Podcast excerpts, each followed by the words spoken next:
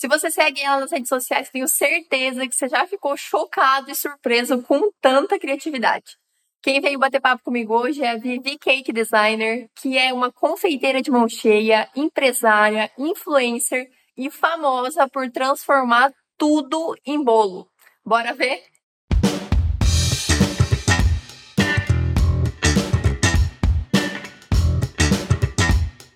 Pessoal, estamos começando mais um episódio do Virata Cast. E hoje eu tô com uma convidada aqui que eu tô até me perguntando se atrás dela não é bolo, com a Vivi Cake Designer. Vivi, quero te agradecer por você ter topado o nosso convite aí pra gente bater um papo bem legal e seja muito bem-vinda. Muito obrigada, gente. Eu que agradeço o convite. Ó, eu, eu acho que no fim do vídeo pode ser que eu coma uma parede, alguma coisa assim. Muito obrigada mesmo, é muito bom estar tá é, doando um, pouquinho do que eu aprendi até hoje e espalhando. Acho que quanto mais informação a gente doa, mais a gente também adquire e assim a gente vai aprendendo, trocando. Muitas trocas. Bom, vamos começar pelo que mais me deixa indignada, né? Você me engana toda vez. Mulher, como isso? Às vezes eu tô assistindo os seus vídeos e falo, não, isso não pode ser bolo. Não pode, não é possível. Ela não chegou a esse ponto. Esse limite ainda não foi ultrapassado. Não é possível. Toda vez, ó. Iludida toda vez. Mas o que eu ia te perguntar é, como isso começou? Eu quero saber da tua trajetória aí, da sua vida. Como é que essa, essa isso, o que, que foi antes e depois da Vivi do, do bolo ali na internet? Tá. Minha trajetória, na verdade, começou há um bom tempo, embora agora eu estou comemorando um ano de, de vídeos postados. É, agora em março é, fez um ano que eu postei meu primeiro vídeo no TikTok, né? Que é a plataforma que realmente começou a estourar meus vídeos, realmente me alimentou, me deu um gás para continuar. Mas a minha história com bolo já tem mais de sete anos, quase oito anos. É, a minha história com bolo, na verdade, começou de uma necessidade. Agradeço muito a minha necessidade. Eu sou formada em psicologia, na verdade. E foi um momento de crise, uma situação de crise financeira mesmo. Eu precisei procurar algum recurso e eu comecei a fazer bolos para vender. No começo, é lógico, né? Era um bolo simples, bolo de potinho, mas depois, graças à internet, eu tive acesso a alguns vídeos e comecei a me aventurar no mundo da confeitaria artística e foi dando certo. Mas assim, você já sabia, já tinha esse dom desenvolvido, porque não, vamos combinar que um bolo simples até todo mundo faz, né? Agora, um baita de um bolo decorado, assim, umas coisas inimagináveis, né? Esse seu dom aí começou quando? Você já fazia isso às vezes na família, na infância? Como é que como é que foi isso? Não, você sabe que assim, é... na infância eu sempre gostei de fazer bolo. Eu fui, eu fui criada no sítio. Então, assim, mulheres do sítio são criadas para cozinhar, fazer o trabalho de casa. Então, isso eu sempre aprendi, né, com a minha mãe, com a minha avó. Mas eu sempre gostei muito de fazer bolo, doce. É, sempre gostei de estar ali ajudando minha mãe a fazer as coxinhas, essas coisas de comer mesmo. E na verdade, minhas amigas gostavam muito do meu brigadeiro, modéstia à parte. Elas compravam leite condensado e levavam na minha casa para eu fazer brigadeiro. E enfim, em vez da gente estar estudando, a gente estava se empanturrando de brigadeiro. Mas então era uma coisa que eu gostava de fazer, bolos era uma coisa que eu sabia fazer, gostava de fazer.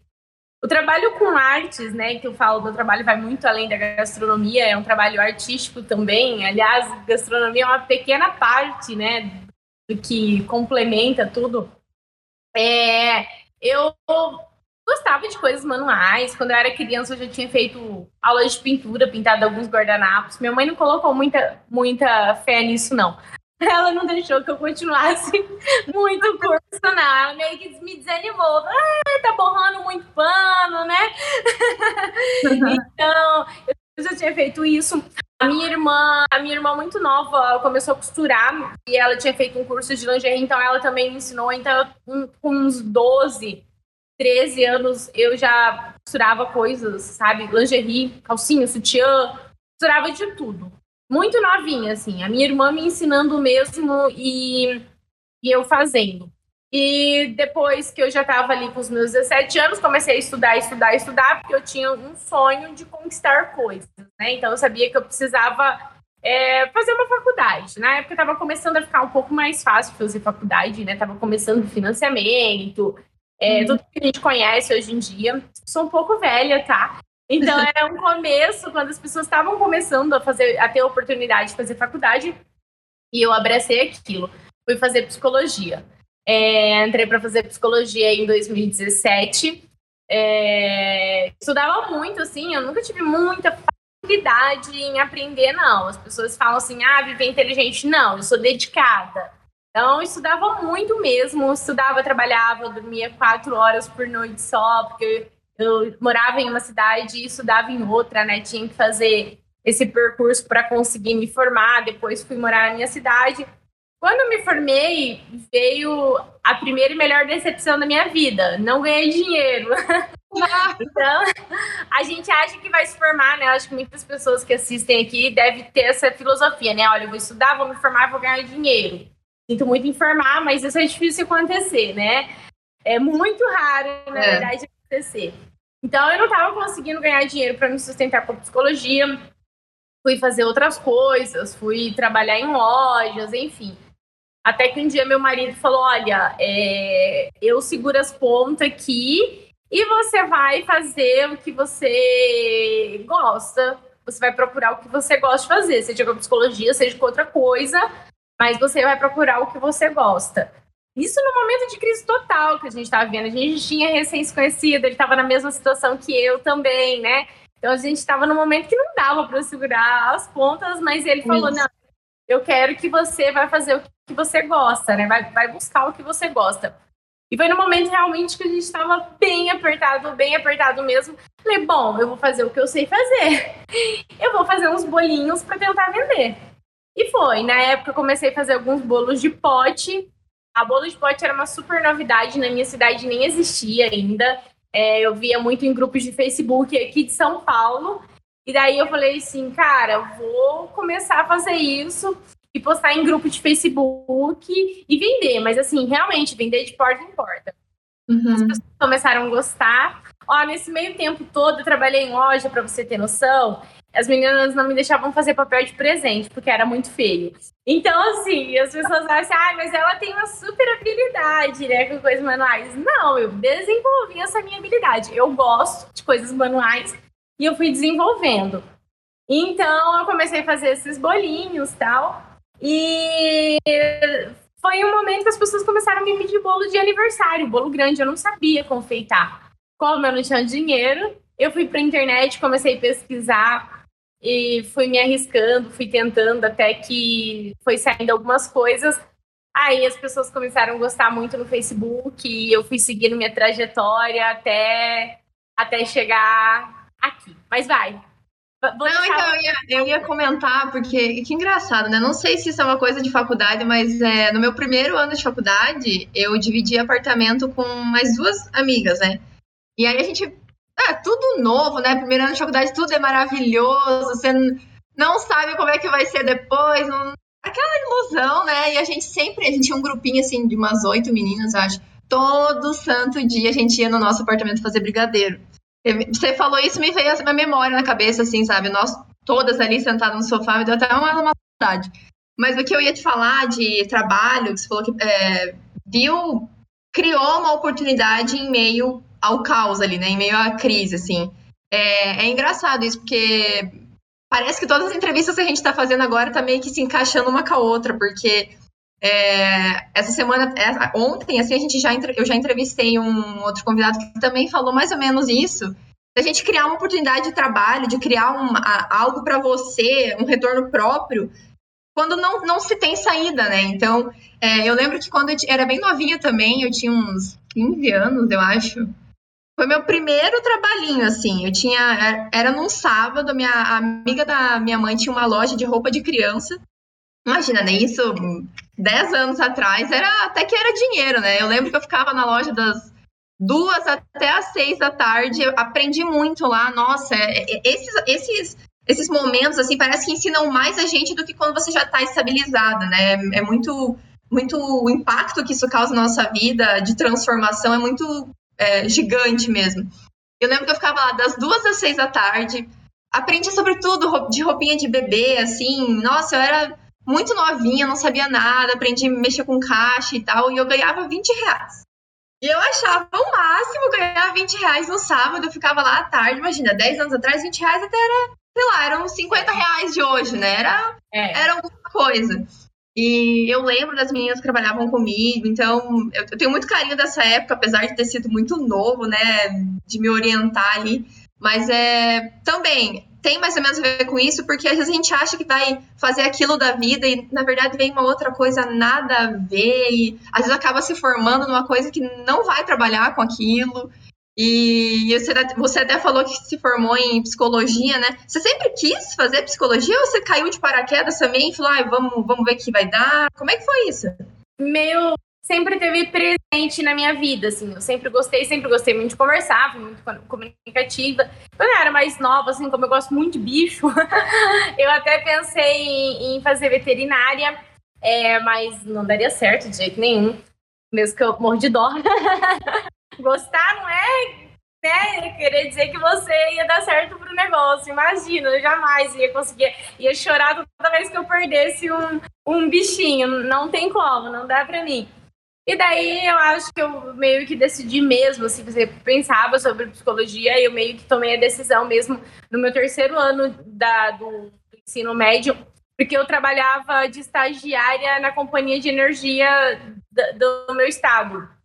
Então eu fazia atendimento ao público. Então eu conversava com pessoas de todas as idades tal. E como eu tinha uma comunicação muito boa com to todas as classes, é, enfim, todas as idades, né? Também cresci com os meus avós, então eu tinha uma comunicação muito boa com pessoas.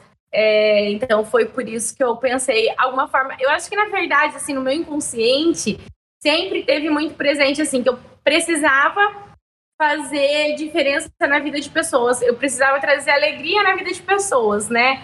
Acabou que hoje eu consegui isso, mas de uma forma diferente da, da que eu esperava e muito mais gloriosa da, da que eu esperava, né? Na verdade, é isso. E assim, ó, é, você falou que fez um ano agora que você postou o vídeo do TikTok, né? Mas, querendo ou não, você empreende. Além do, dos vídeos ali, né, de, de mostrar o seu trabalho, querendo ou não, isso é uma forma de. Você encontrou uma forma de monetizar aquilo que você já fazia. Você já tinha tido algum contato com isso? Já tinha feito algum curso sobre isso? Você foi descobrindo fazendo? Como é que foi esse teu contato com as redes sociais, o teu início? Como é que foi essa inserção tua aí nesse mundo? Não, total. O influenciador digital que cuida da carreira, ele é totalmente empresário, né? Eu, eu sou totalmente empresário. Isso é uma coisa que às vezes as pessoas não veem, as pessoas acham que ah, você faz videozinho para postar na internet. Mas nós somos totalmente empresários, demais. É, então, assim, é, começou, bom, fazia, já fazia bolo, tinha minha boa, minha boa carteira de clientes, mas eu estava querendo, por motivo de tá um pouco limitada ali com a minha monetização, né? Porque meu trabalho dependia 100% de mim, artístico. Eu conseguia só atender um público que era público classe A, já que os trabalhos são demorados, então não são bolos baratos, né? E eu queria maximizar isso. Eu queria que as pessoas me conhecessem. Meus clientes falavam sempre para mim, Vivi, mas seu trabalho é muito bom, seu trabalho é muito maravilhoso, você deveria ter mais reconhecimento. E eu queria fazer alguma coisa simplesmente para as pessoas, pessoas me conhecerem e ser mais conhecida no mundo da confeitaria, principalmente. Né? Porque eu, do interior, as pessoas não me conheciam. E eu queria muito é, ser conhecida no, no mundo da, da confeitaria foi quando eu tive a ideia de começar a postar vídeos. Eu já tinha lá meus 20 mil seguidores no Instagram, é, por conta dos bolos que eu postava, né? tirava foto de to todos os bolos, desde quando eu comecei. Eu nunca fiz um bolo e entreguei sem tirar foto. Todos os meus bolos eram fotografados e postados, todos, 100%, uhum. sabe? Tipo, eu não, não deixava o bolo sair da, da, da minha cozinha sem ser uhum. fotografado. Então, enfim, é, falei, bom, vou fazer um vídeo porque as pessoas veem a foto. Às vezes elas veem a foto, elas passam e nem sabem que é bolo, acho que é um brinquedo. Acontecia muito isso com os meus bolos, sabe? As pessoas achavam que era um brinquedo, nem viam que era um bolo. Então eu falei, eu preciso fazer com que as pessoas vejam que é bolo. Vou começar a fazer bolo só para postar vídeo, né, para eu mesma comer, porque não tem como eu cortar o bolo do cliente, né? Uhum. E foi quando começou o primeiro, mas jamais passou pela minha cabeça que vídeos de bolo ia dar no que deu, sabe? Porque daí ah, eu fiz lá eu fiz lá o primeiro bolo, falei, bom, mas eu não vou postar só cortando esse bolo. Eu preciso, sei lá, falar alguma coisa. E foi daí que eu sempre fui muito bem-humorada, muito comunicativa, e foi daí que começou a surgir as gracinhas, sabe? Porque todo vídeo tem uma gracinha também no meio, né? Tem alguma história, tem, tem alguma resposta, tem alguma brincadeirinha, algum joguinho, né? Meus, que os meus seguidores gostam muito de jogar, de adivinhar o que vai ser bolo, o que não é bolo, não sei o quê. Então todo vídeo tem essa brincadeira, né? Que é o que, o que realmente traz os meus seguidores para bem mais pertinho de mim. Uhum. E eu lembro que teve um vídeo que eu vi seu. Ele, esse é um que me marcou tanto. Eu sempre vejo, né? Mas esse foi um que me marcou tanto, que você tava olhando para a câmera e aí, acho que você respondeu uma, uma caixinha assim: Meu Deus, tudo na casa dela é bolo, eu tenho medo de ela estar tá pegando alguma coisa e, e começar a comer do nada. Daí você olhou pra câmera assim, virou, pegou a. a acho que a, a, o armário, assim, você foi abrir o armário, pegou e comeu o armário. Eu fiquei, gente, como assim? Como é que você fez isso? Meu Deus, é um bolo. Eu acho, esse vídeo é muito engraçado, porque assim, já tinha um viralizado, né? Eu já tava ali com bastante seguidor, com, sei lá, 400, 500 mil seguidores no TikTok, já, já tava viralizado. Mas esse realmente deu uma rodada, esse, esse vídeo virou a chave. Eu nem sei por que que que ele tem todo esse magnetismo. A gente pode estudar esse vídeo. Realmente, a internet é uma coisa que a gente nunca vai entender. Para você ter noção, esse vídeo é um vídeo que eu quase não postei. Eu não acredito. É uma que quase não postei, porque quando eu fiz, eu tive a ideia, tá? Eu fiz, eu fiz, falei, ai, não sei, sabe, esse vídeo. Aí meu marido, não, você já fez, posta. Claro. E esse, e esse vídeo realmente deu um, Tanto giro que, na minha vida. Foi um dos que mais me marcaram, assim, eu lembro muito bem, eu, eu fiquei, assim, eu fiquei é. em looping assistindo. Eu falei, não, gente, mas como que ela colocou um negocinho ali tão perfeito? É, ele já deve estar com quase 30 milhões de visualizações no TikTok. Meu Deus do céu. É, ele, ele tem um, uma coisa assim que. É não, não, igual você falou. É, não, não adianta a gente estudar, a gente, a gente sabe de algumas coisas que realmente atrai a atenção do, do público, né? Mas era ainda bem inusitado também o comer objetos, então foi um dos primeiros, então foi o que chamou a galera mesmo, então todo mundo ficou com esse vídeo muito marcado na cabeça, assim. Não é o primeiro que estourou, na época eu já estava entendendo que dava para monetizar, eu já tinha agência, eu já estava começando o processo de realmente trabalhar com internet mas ele realmente foi uma coisa assim que eu, eu postei. Aí eu deixei meu celular de lado, sei lá, depois de umas três horas já tava com 600 mil visualizações, sabe? Eu falei, gente, o que tá acontecendo? De olhar assim várias vezes e falar, não acredito. Então, realmente, foi um, um dos primeiros que realmente viralizou muito mesmo. É, e assim, a gente fica até meio assustado do, do quanto pode chegar uma coisa tão assim, que pra gente às vezes nem tem tanta importância, você fala, ah, quase não postei, mas olha o, impacto que isso pode causar também, né? É, mas o que eu ia te perguntar é que você falou, ah, da internet, começar a trabalhar com a internet. Você trabalhava, tinha uma cartela de clientes numa cidade pequena. Eu ouso dizer que era em Cascavel? Sim! Eu sou de lá! Sério? Ai, que legal! Você tem cara mesmo de cascavelense. Eu sou, eu sou de Cascavel. Uhum. Nascida lá? Eu sou nascida lá, aham. Mas você mora lá ainda não? Não, não. Eu fiquei lá até os meus 18, 19, 18. No ano que eu fiz 18, 19. E aí eu fui pra Ponta Grossa também no Paraná, né? Eu fui fazer faculdade. Só que agora eu tô em Santa Catarina. Mas eu ah. sou de, meus pais são de lá também. Eu Ai, tava lá, inclusive. Minha família, meus amigos também são todos de lá. E eu vi você um dia comentando, não sei se foi num vídeo ou eu vi uma foto que você estava em Cascavel. Eu falei, gente, será que foi é, é, de lá? Mas você não sei, você mora em Cascavel ainda? Então, agora eu moro um pouco lá e um pouco em São Paulo. Uhum. eu tô morando nos dois lugares, assim, é, ainda não, não, não saí de lá totalmente, mas eu, eu tô, na verdade, eu tô passando mais tempo em São Paulo do que em Cascavel agora, por conta do meu trabalho mesmo, uhum. e tudo mais. Inclusive isso, né, que eu ia te perguntar, essa transição. Beleza, você tinha uma cartela de clientes ali na cidade e tal, e aí, como é que foi isso para você? Assim, até questão da sua rotina agora, como que é? Como que foi essa transição para você se adaptar, viver disso? Como é que foi? Sabe, quando eu comecei a postar vídeo, de forma alguma pensava em deixar de atender clientes. Eu falava assim, olha, eu vou fazer bolo para clientes quando eu tiver com 100 aninhos, eu vou estar tá lá fazendo os, os bolinhos. Eu sempre falava isso, sabe? Então, nunca foi uma coisa na minha cabeça, ah, eu vou deixar de atender meus clientes.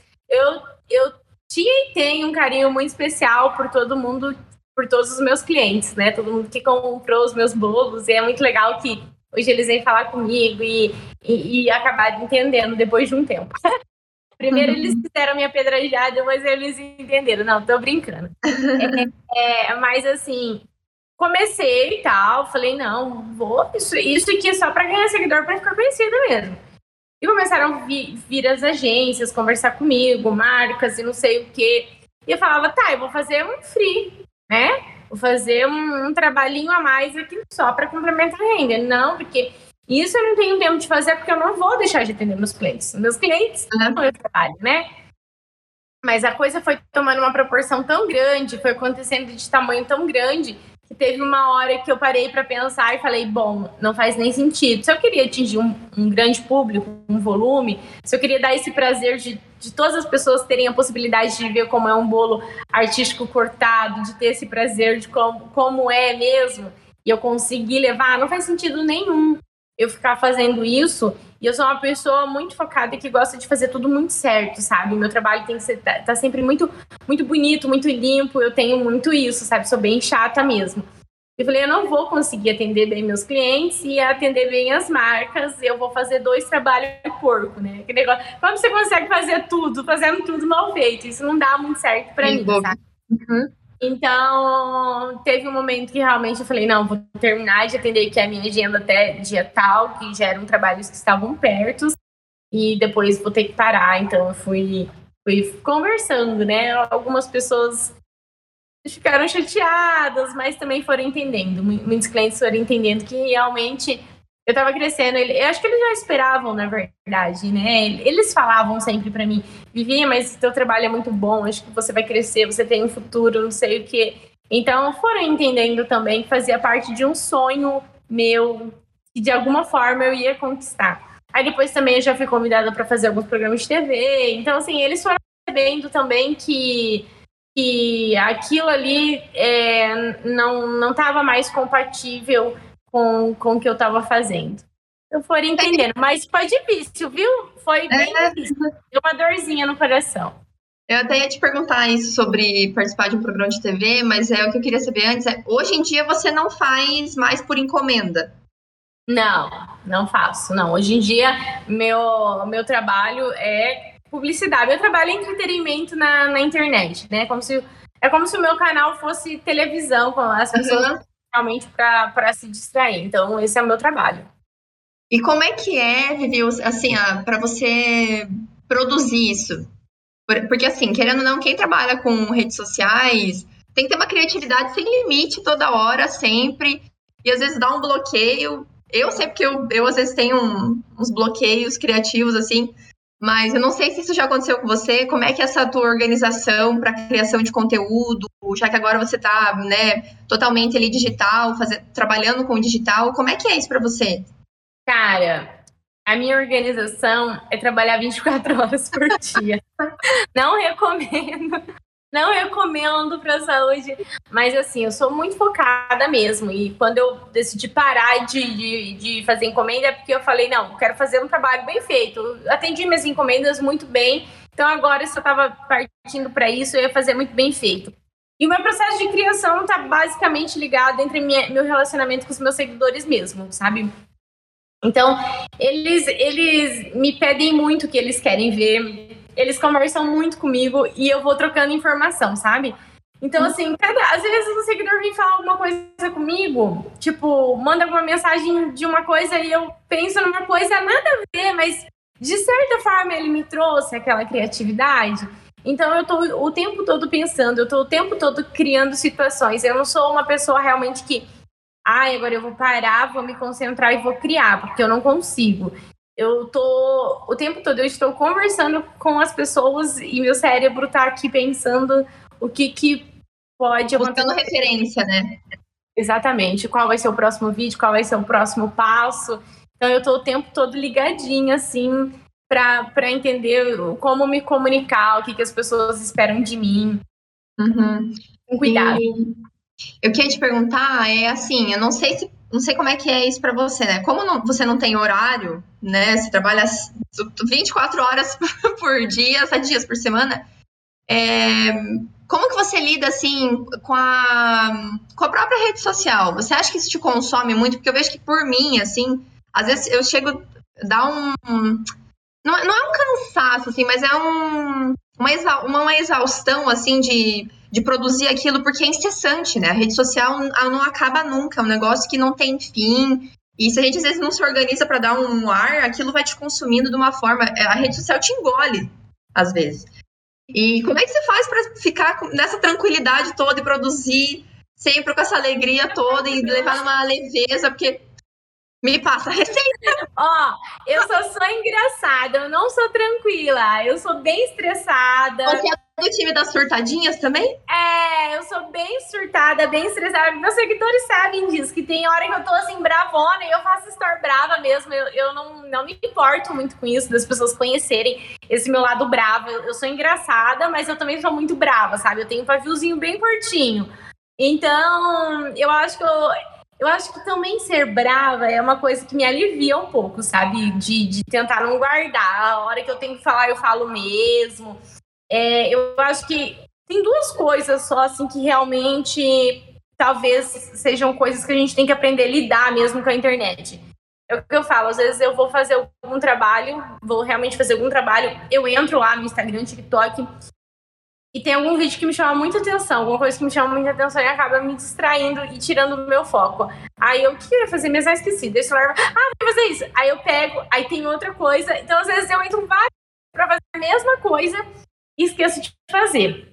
Então, o foco é uma coisa realmente que eu, eu tento sempre trabalhar com ele, de, de tentar focar, de tentar, tipo, lembrar, porque tem tanta coisa passando na minha cabeça que às vezes eu acabo esquecendo o que, que eu ia fazer. Então, às vezes alguém vem falar comigo e fala assim: ah, Vivi, vamos fazer tal coisa dia tal. Eu falo, tá, mas me lembra. Porque realmente eu vou esquecer, porque a minha cabeça tá muito cheia, ela tá tão cheia que realmente às vezes a gente acaba esquecendo de fazer várias coisas, né?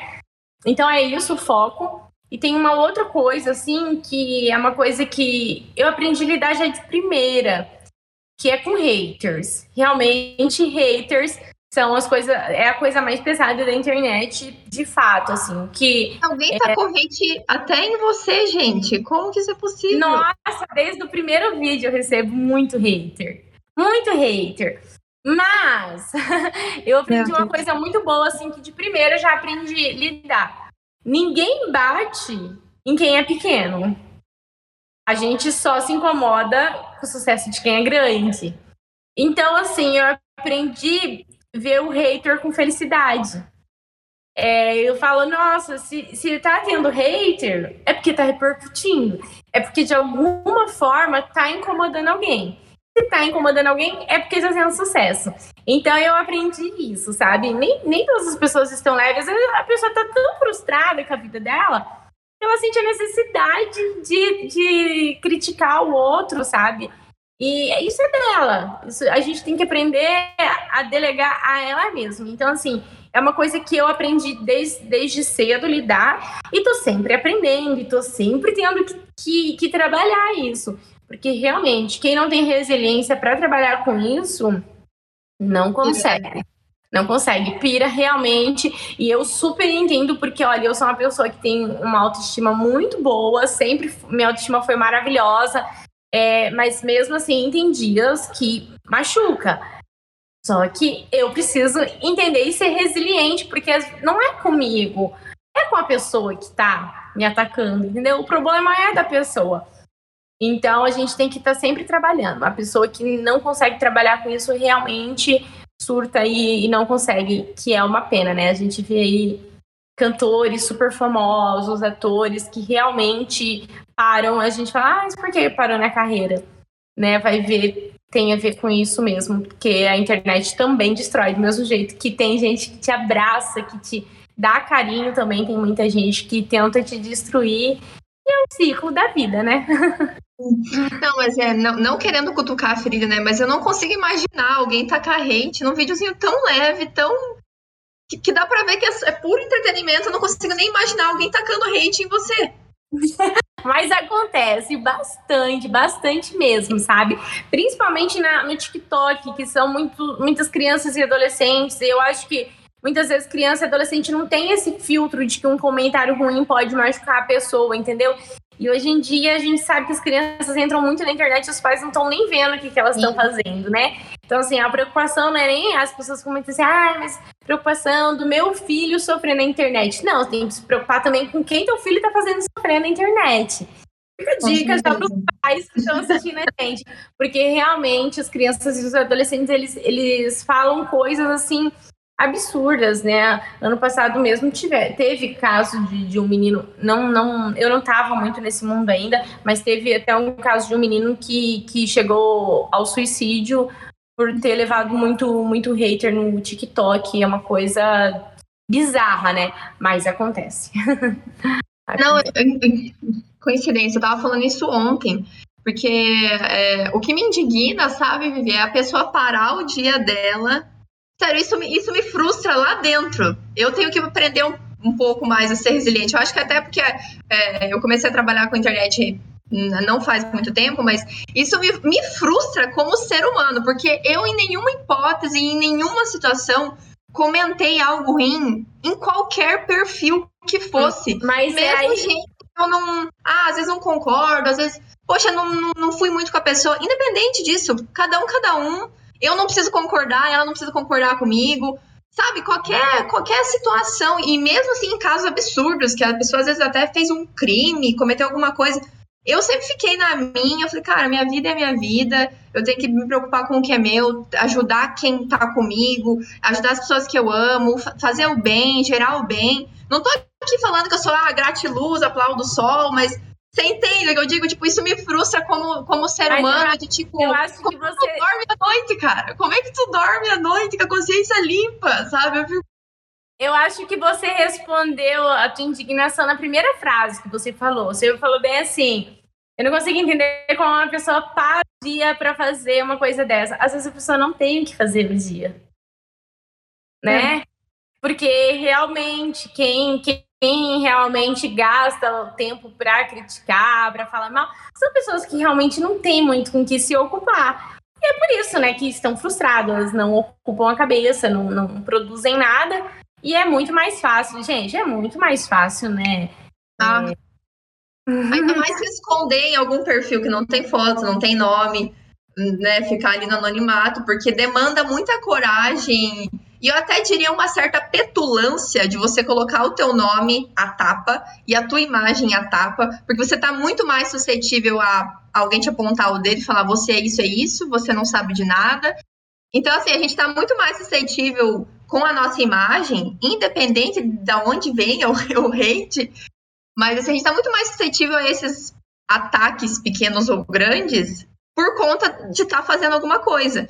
E tem mais, sabe? Eu acho que, assim, a internet é uma ferramenta tão extraordinária que veio para não só para modificar a forma como nós nos relacionamos, mas assim, para alterar e ressignificar e transformar trabalhos. Olha só, você hoje trabalhando com internet, eu também é, trabalho com internet. Falo, né? Quem diria o bolo ter essa um bolo ter essa visibilidade, né?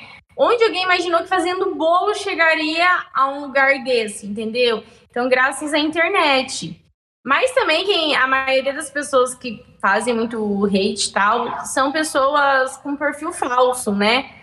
São pessoas que, que, na verdade, não tem nem coragem de, de dar muito a cara a tapa E você sabe até, assim, de falar que a gente se expõe e tal. Eu já ouvi coisas do tipo assim, ah, mas ela se expõe, ela é uma figura pública, ela tem que aguentar isso. Né? Sim. Então as pessoas veem muito assim, ah, se você é uma figura pública, você tem que aguentar críticas. Você tem que. Você está se expondo, então é sua obrigação aguentar críticas. Já ouvi muito isso, sabe? Então eu falo assim, ai, ah, gente, as pessoas pensam assim, quem sou eu para mudar a cabeça de cada serzinho? cada um com as suas é, dores, né? É, é, aquela coisa, né? A internet é uma terra sem lei, porém, o, o, o que, o que é, nos organiza ali um pouco é o bom senso, né? Então, assim, tudo bem, ah, você tá ali, é uma pessoa pública, só que nin, nin, ninguém gosta de alguém falar mal do seu trabalho, principalmente, mas falar mal de você, falar mal dos seus, né, das, das pessoas que são queridas para você e ficar procurando defeitinho aonde quer que seja. Eu acho que as pessoas acabam esquecendo que nós somos seres humanos e acabam, sabe, robotizando muita gente. Eu, eu me sinto assim, muitas vezes, robotizada pelas pessoas. Ah, então ela aguenta crítica, ela eu posso falar o que eu quiser, né? As pessoas esquecem até que a gente lê comentários. Gente, todo, todo famoso lê comentário. É muito difícil quem não lê. Quem não lê, às vezes, é quem já recebeu muito hate mesmo e não quer ler pra. Às vezes acontece, sabe? De a gente, ah, já sofri muito hate, não vou ler, agora vou começar só a postar mesmo. Pra, quando a gente tá um pouco mais sensível, a gente faz isso. Mas geralmente a gente lê muitos comentários. Então, assim, Qualquer pessoa famosa vai ler o seu comentário. Se você está me assistindo isso, é, provavelmente você comenta muito, alguém já leu e pode ter deixado uma pessoa feliz ou pode ter deixado uma pessoa triste, né? Vai depender do que, do que você soltou. Mas tudo que a gente solta também volta, né? Tudo que vai claro. volta. Então, assim, claro. de alguma forma vai voltar, né? Vai, é, é escolha nossa se a gente vai espalhar o bem ou se vai espalhar o mal. É, é eu, eu acho também que a internet acaba deixando você eu acho que mais calejado para isso, sabe? É, eu, eu não sei, eu, eu digo assim por mim, por exemplo, não que você fique mais forte para as coisas, mas aquilo já, já se tornou tão pequeno que você está mais preocupada em, putz, como é que eu posso melhorar aqui? Como é que eu posso gerar alguma coisa melhor, entregar um produto melhor, um serviço melhor, atrair mais gente para aumentar o meu, aumentar o meu pessoal, aumentar o meu profissional, aumentar a minha renda? Como é que eu como é que eu posso aumentar isso, né? Crescer mais e também não ser até esses, esses, comentários pequenos, porque geralmente a gente não sabe de onde que vem, vem do além, geralmente, vem do além. Se expõe exatamente por essas pauladas que levam. Olha, se você imaginar meninas como Marina Rui Barbosa, é, Bruna Marquezine, que agora já estão maiores, né? Mas a própria Virgínia Fonseca. Gente, a, a própria é, Marília Mendonça, que, que faleceu. E quando, quando ela faleceu, que daí falaram 26 anos, eu, gente, eu tinha esquecido que ela tinha só 26 anos. Mas é porque, assim, quando você se expõe, você passa por tantas situações realmente de, de, de paulada que te obriga a amadurecer muito mais, né? Então acaba levando a pessoa ao amadurecimento. É, com certeza. Mas, Vivi, você falou que já participou de alguns programas, né? Eu lembro, até, até quero saber o que, que você. Onde, quando que foi, como que foi, porque eu lembro que o meu primeiro contato, que eu descobri que esse universo existia, foi faz tempo já, né? Mas assim, na Netflix deve ter ainda. É, é uma competição entre confeiteiros, e assim, sem a prova, você tem que deixar o bolo igual, então, às vezes, sei lá, era tipo transformar o bolo numa sereia, tipo fazer uma sereia de bolo. E assim, e isso é um baita de um trabalho, né? Você até pode comentar como é que é esse processo da, da receita mesmo, que os passos que tem que ter, porque demanda um tempo, eu imagino, né? Porque um bolo normal já, já demora um pouquinho. Mas o tempo, a modelagem, nossa, o, o trabalho, o esforço que você tem que ter em cada detalhe, né? Mas é, eu queria saber como é que foi participar do, do programa, que programa que você já participou, já participou, como é que foi a experiência para você? É, esse, esses realities eu nunca participei. Eu acho que hoje eu já não participaria mais como Não, acho que hoje não. Acho que se fosse um tempo atrás eu, eu ainda participaria. Mas acho que hoje não compensa mais porque eu já atingi o que eu queria e continuo trabalhando para isso. Então já não é mais já não é mais a minha vontade, sabe? É, os programas que eu participei foi como convidadas, como o programa Rodrigo Faro. Enfim, várias, várias entrevistas eu já dei, né? É, geralmente, quando vou para TV, a gente também leva alguma coisinha, algum bolinho para fazer alguma brincadeirinha no ar e tudo mais. É, mas hoje, reality, eu já, já não é mais a minha vontade. Já foi quando eu tava lá no começo, sabe? Mas hoje não, acho que eu já consegui. Eu já consegui o que eu queria por outro meio. É, tenho, aliás, eu tenho muitos amigos que são ex-participantes de, desses realities, como Batalha dos Confeiteiros. É, tem aquele também do. Ai, gente. Eu esqueci o nome do programa, então não vou falar aqui que eu posso errar. Mas, enfim, tenho vários, vários amigos ex-participantes de, de reality e tudo mais que a gente sempre troca ideia. E a gente se conheceu também por causa da, da internet, né? É, mas a sua pergunta era sobre as, as técnicas, a demora. Gente, aqueles bolos de reais enormes, eles só são possíveis de fazer em tão pouco tempo, primeiro, porque já né, tem a massa ali pronta, porque é uma coisa muito demorada também fazer tanta massa, tanto recheio, tá? então já é um negócio ali que eles vão.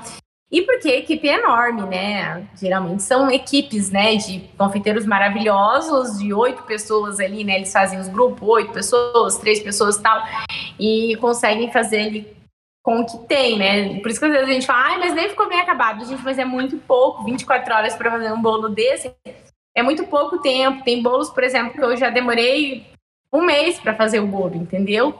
Não, você tá brincando? Não, não, tem bolos que você vai fazendo por etapa. Por exemplo, um bolo com flores, você vai fazendo as flores antes, as flores comestíveis, você vai fazendo antes, vai armazenando, para depois você montar um bolo muito grande. Então, assim, realmente é um trabalho muito demorado mesmo. Nossa, nem imaginava que já chegou a tudo isso.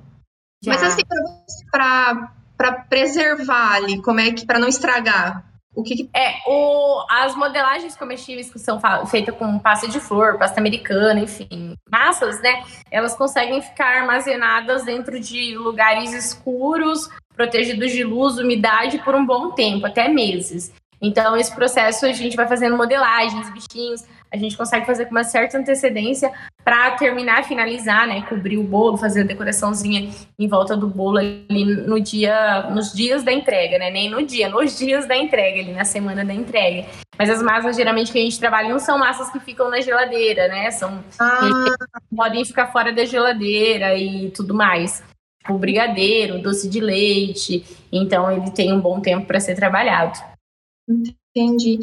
Sabe o que eu ia te perguntar? É, já teve algum bolo que você fez, assim? Um, eu quero saber, assim, um que foi o que mais demorou, não sei se foi esse de um mês, e algum que você fez e você, e você não gostou e você não entregou. Já teve algum, assim?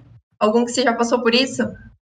Cara, eu vou falar um negócio pra você, uma curiosidade que eu nunca falei em lugar nenhum. Tiveram muitos bolos que eu fiz, assim, porque cliente queria, ah, mais ou menos igual essa referência da internet, mais ou menos com isso. Sabe, assim, aquele bolo meio que você não gosta mesmo? E eu fiz e eu não gostei, deu vontade de não entregar, e o cliente chegou e amou. Ah! Então, assim, é. Né, porque gosto é gosto. Tem, tem bolo que você não vai gostar e o outro vai gostar. Gosto é gosto. Cada um vai ter o seu. Então, quando eu realmente não abraçava, tanto é quando eu não abraçava os trabalhos, geralmente eu tentava mudar na cabeça da pessoa e tudo mais. E tinha casos assim, ah, o cliente queria mesmo aquilo, tinha que ser mais ou menos aquilo, eu ainda botava meus toquezinhos ali, mas eu não gostava. E geralmente os bolos que eu mais gostava, que os clientes também gostavam muito, mas os mais ficavam maravilhosos mesmo é quando o cliente deixava bem na minha mão, assim, fala, não, é, é mais ou menos esse o tema, é as cores que eu vou usar, queria, faz o que você quiser. Então sempre teve muito isso, né? Acho que quando a gente fica livre, a gente se esforça e o negócio fica mais bonito. Mas qual era a outra pergunta? Qual foi o que levou mais tempo para fazer? Cara, eu não consigo lembrar muito bem, assim. Teve um bolo de elefante que eu sempre falo dele, que ele foi para um concurso, mas não tem como eu medir muito tempo, Ele foi feito assim, meio que em cima da hora, porque foi o primeiro concurso que eu participei de bolo. Ele foi feito muito em cima da hora, que eu fiquei sabendo muito perto já, e eu tava com a minha agenda bem lotada de encomenda. Então eu ia fazendo ele, como ele era no meio feito de isopor, porque era para concurso, para concurso geralmente os bolos são falsos. Então eu ia esculpindo eles é, com uma certa antecedência, assim, tipo, terminava um bolo e ia esculpir um pouquinho, aí terminava outra coisa e ia esculpindo. Então eu não consigo lembrar, eu não consigo saber o total de horas que eu demorei para fazer ele, mas tem um elefante que eu tenho muito carinho. E meu bolo de casamento também, foi muito demorado, que eu fiz o meu próprio bolo de casamento. Ah, que legal! Meu também Deus, é muito especial, bem grande, obrigada. E ai, teve um também de festa de 15 anos que eu acho que o bolo era maior que eu. E foi um bolo assim que deu bastante trabalho. tamanho? Era bem grande, assim, tipo, acho que era da minha altura o bolo. Era mais ou menos isso. É, daí ele também deu, deu bastante trabalhinho, assim. Acho que é os bolos que eu mais lembro, assim. Mas eu fazia muito bolos pequenos mesmo, sabe? tipo, bolos para aniversário em família.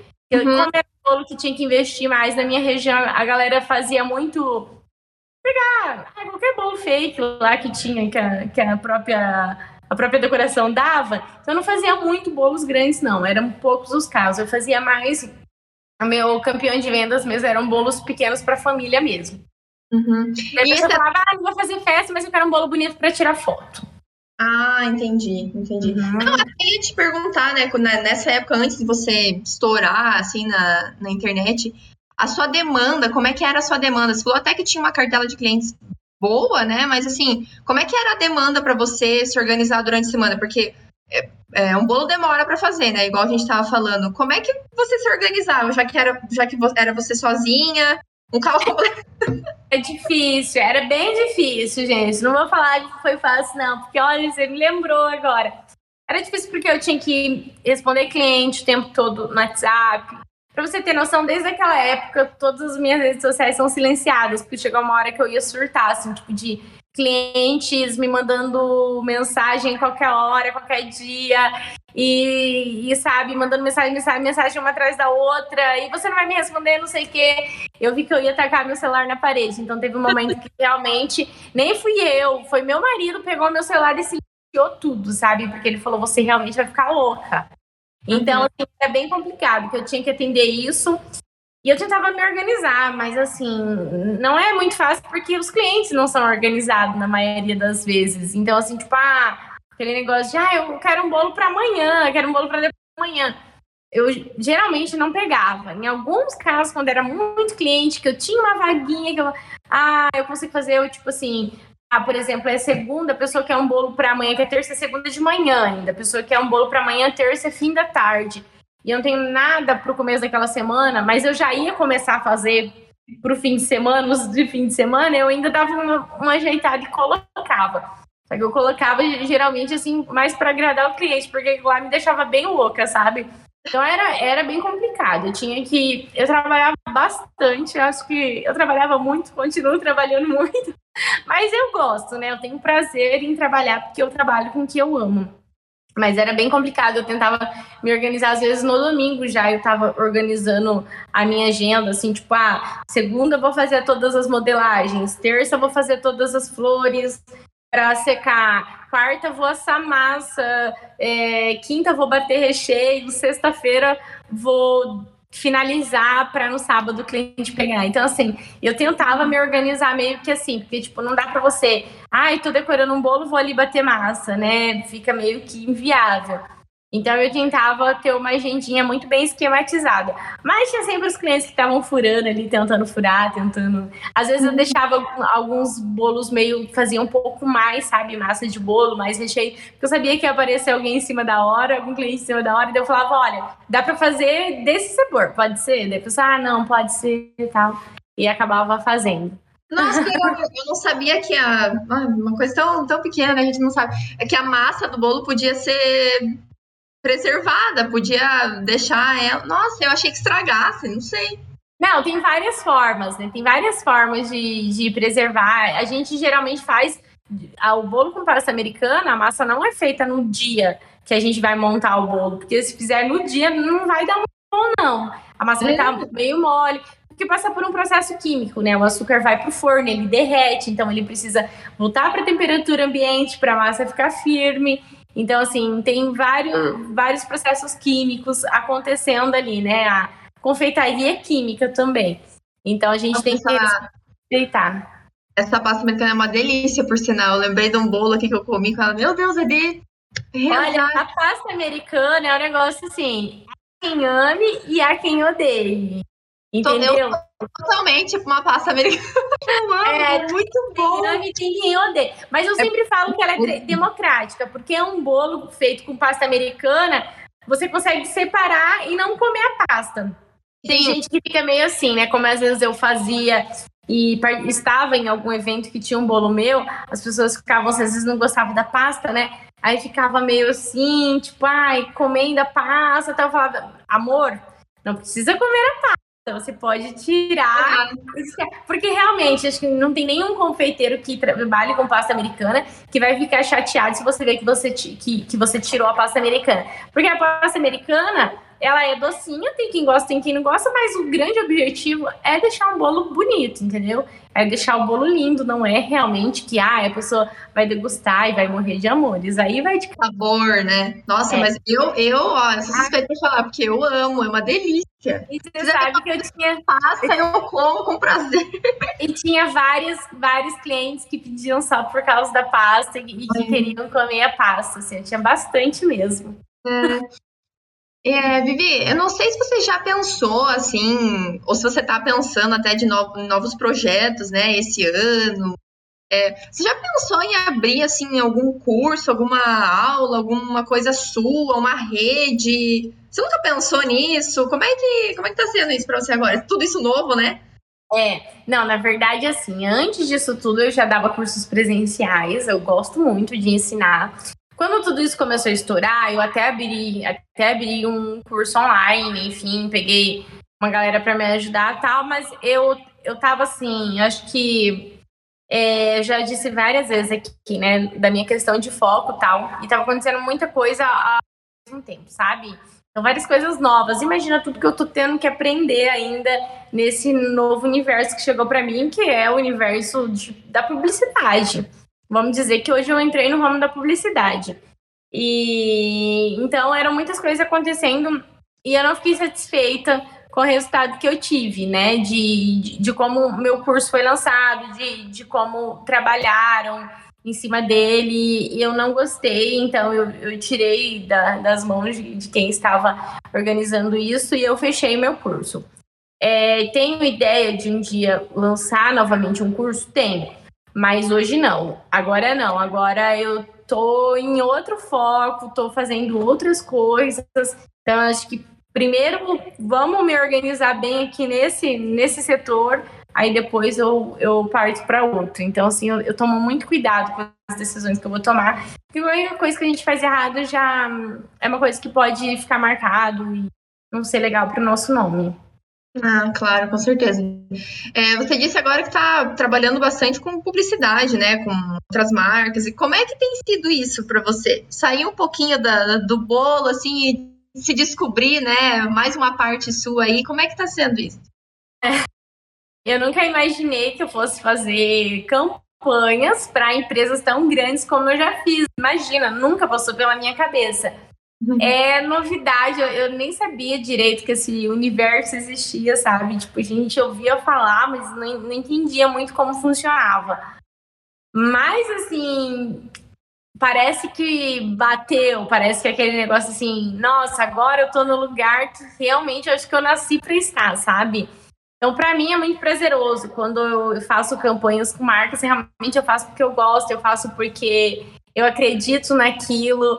É, aí, para mim, imagina, são a maioria das marcas que eu, que eu faço campanha são marcas que existem no mercado muito antes de eu pensar em nascer.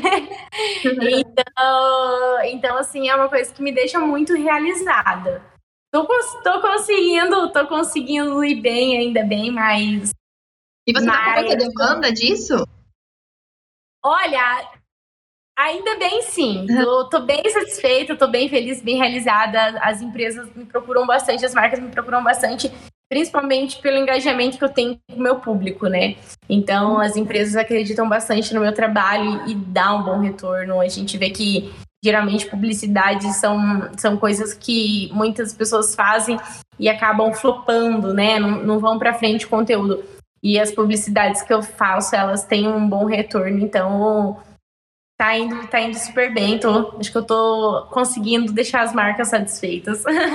E você lembra da primeira que você fez? Da primeira campanha? Nessa que foi essa transição aí que você pegou a proposta e tava meio ainda no começo, não sabia como fazer. Você lembra da primeira? A primeira, a primeirinha, primeirinha assim grande foi a Fanta. Foi a Fanta. Quando foi para uma campanha de Halloween, acho que foi a primeira grande mesmo. Tipo, marca, marca renomada mesmo todo é mundo conhece, né?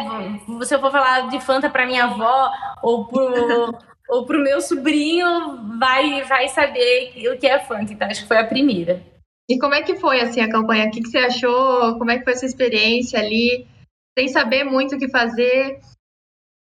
Então, eu não sei se eu não sabia. Eu acho que eu já... Como eu estava produzindo conteúdo, eu já entendia mais como é que estava, né? Uhum. Mas quando você vai fazer campanhas assim, geralmente você vai ter agências, você vai ter uma equipe de, de produção, do, do marketing, da própria empresa que vai te direcionar. Então, assim, é muito tranquilo de produzir o conteúdo, né? Você é, respeitando alguns critérios e tudo mais, então é bem tranquilo de produzir. Então, num momento nenhum, assim, ah, eu me senti insegura para gravar, porque eu já meio que entendia como que eu iria me comunicar com as pessoas e as marcas sempre vão direcionando muito bem, né? Dentro disso tudo a gente vai discutindo o que funciona, o que não funciona, grava, regrava. não é tão simples assim, né? A gente grava, às vezes é, a gente não chega no consenso, regrava e até, até a gente ter um material que ambos achem bom para ser divulgado. Então, Vivi, só para né, concluir aí a nossa conversa, é, você consegue destacar alguma coisa que você aprendeu dessa, dessa sua trajetória toda, assim? Apesar de ter começado, né, num, ali fez, fez a faculdade, se formou, foi trabalhar com outra coisa, descobriu o potencial da internet, descobriu o potencial que o marketing pode dar e, principalmente, descobriu que é possível monetizar e ganhar dinheiro com qualquer trabalho. E, isso é muito fascinante, né? Mas é, teve coisa que você acha legal passar, que você aprendeu e que é legal dar relevância agora pra gente? Eu acho que assim, a, gente vai aprendendo muitas coisas, mas eu acho que se tem uma coisa que eu passo mesmo é persistência. A pessoa precisa persistir muito em qualquer coisa que ela vai, vai fazer. É persistência, é saber que vão ter dias de luta e dias de glória, às vezes muito mais dias de luta. Os dias de glória acabam aparecendo, né? Os de luta, não. Os de luta a gente dá uma escondidinha. Eu acho que persistência, é, não desistir dos nossos sonhos, é, seja ele qual for, às vezes você vai chegar lá por um outro caminho, como foi meu caso. Eu acho que hoje eu estou conquistando um, um sonho, mas eu não imaginava que eu ia dar toda essa volta para conquistar o, o, que eu estou conquistando hoje. Estou começando a conquistar, né? Eu falo assim, acho que estou começando a finalizar o primeiro capítulo do meu livro agora. É, muita persistência e nunca deixar que nenhum, nem, nenhuma pessoa pessimista plante pensamentos pessimistas na sua cabeça. Porque às vezes acontece de a gente ouvir muito, né? É, ouvir muitas pessoas. E às vezes as pessoas que a gente acha que são as pessoas que vão é, é, deixar a gente esperançoso, que vão dar força, não vão. Às vezes essas pessoas elas estão sincronizadas com a sua ideia, com a sua filosofia de vida. E você acaba desistindo, porque você toma aquilo para você, você pensa, ah, né, eu ouvi de uma pessoa muito importante que eu não sou capaz. Então, eu acho que ignore quando alguém dizer que você não é capaz de realizar um sonho que você tem na sua cabeça, ignore isso e corre atrás, porque todo mundo é capaz de conquistar o que quiser. Basta ter força, foco, determinação, e resiliência e não desistir. Uhum. Acho que é muito legal. Vivi, acho que era isso. Foi um prazer conversar com você. Você é uma fofa, muito querida. Estava ansiosa para a gente ter essa conversa. E quero te desejar sucesso nos seus novos projetos ah, aí nossa. esse ano. e que seja um ótimo ano né, de realizações, conquistas. E agradecer por você ter topado o nosso convite. E é isso, muito obrigada. Eu, eu, que agradeço, fico muito feliz em poder trocar um pouquinho essa experiência. Eu espero que alguém que esteja me ouvindo é, pegue alguma coisa, eu possa de alguma forma ter contribuído para o crescimento de alguma pessoa. Aliás, depois me manda um direct eu contribuir. Porque tem muitas pessoas que depois vêm falar para mim, falam assim, ai, Vivi, você falou tal coisa. Isso me ajudou eu fico muito feliz mesmo de, de ouvir, sabe? A gente fica... isso é realização pessoal, né? Saber que de alguma forma você contribui para o bem-estar da outra pessoa. Então, espero muito que eu tenha contribuído. Eu estou muito feliz de, de, ter sido convidada, tá, para esse bate-papo. Fico muito feliz mesmo quando alguém acha que eu tenho alguma coisa para somar.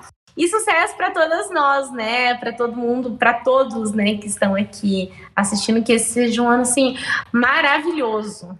Vai, vai ser. Vai ser. É. A gente ficou também muito feliz de receber você aqui. E assim, eu sempre digo, as portas estão abertas. Qualquer outra oportunidade que você quiser conversar com a gente, né? Tá aí, é só chamar e a gente vai estar sempre aqui para te receber.